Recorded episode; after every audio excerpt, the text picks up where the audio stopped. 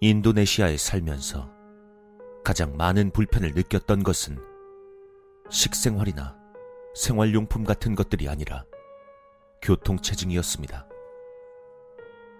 매일 학원을 가는 길이나 아침에 등교하는 길들이 너무 막혀서 어디론가 갈 때면 여유 시간으로 항상 30분 정도는 남겨놓고 가야 안전하게 도착할 수 있었습니다.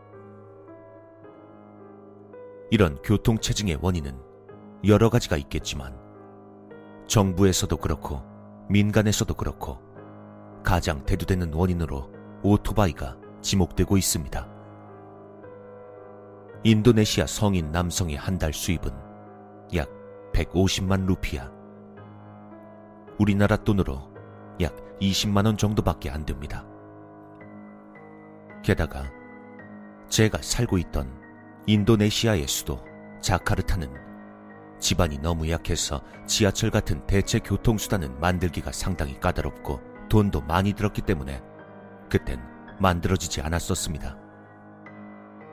이와 같은 이유 때문에 인도네시아 사람들은 가족당 한 대씩 오토바이를 타고 다닙니다. 자카르타의 주민은 공식 통계상으론 천만 명이지만 비공식 통계상으로 본다면 대략 2천만에서 3천만 명가량 된다고 합니다. 매달 시골에서 일자리를 찾기 위해 올라오는 젊은이들까지 합한다면 그 수가 몇 배가 되어 인구 밀집도가 상당하다고 합니다. 그렇기 때문에 누가 어디에 살고 또 어디에서 무엇을 하는지 대체적인 통계조차 안 되기로 유명한 곳이 인도네시아입니다. 또 다른 유명한 점이 있다면 인도네시아 수도 자카르타는 매년 수백 명씩 사라지기로 유명한 도시입니다. 인도네시아 정부가 천만 명을 기준으로 추정하길 한 달에 수십 명의 사람들이 도시에서 사라진다고 합니다.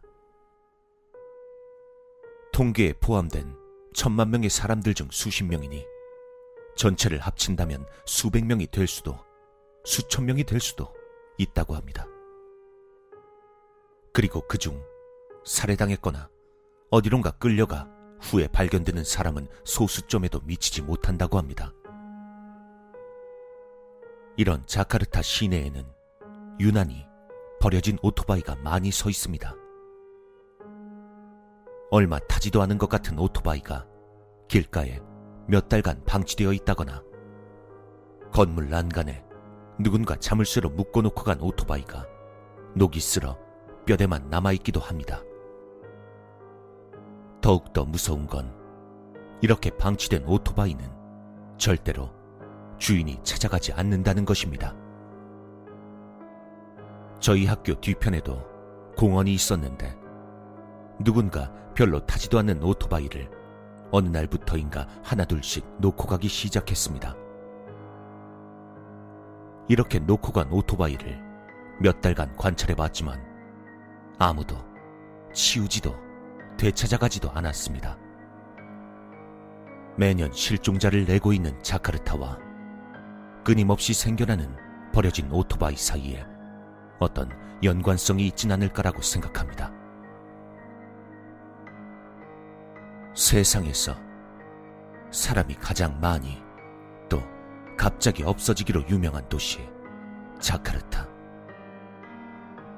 우연이라도 여행을 가게 된다면 공원이나 공터를 한번 찾아보시기 바랍니다. 버려져 있는 수많은 오토바이가 쓸쓸히 서 있을 것입니다.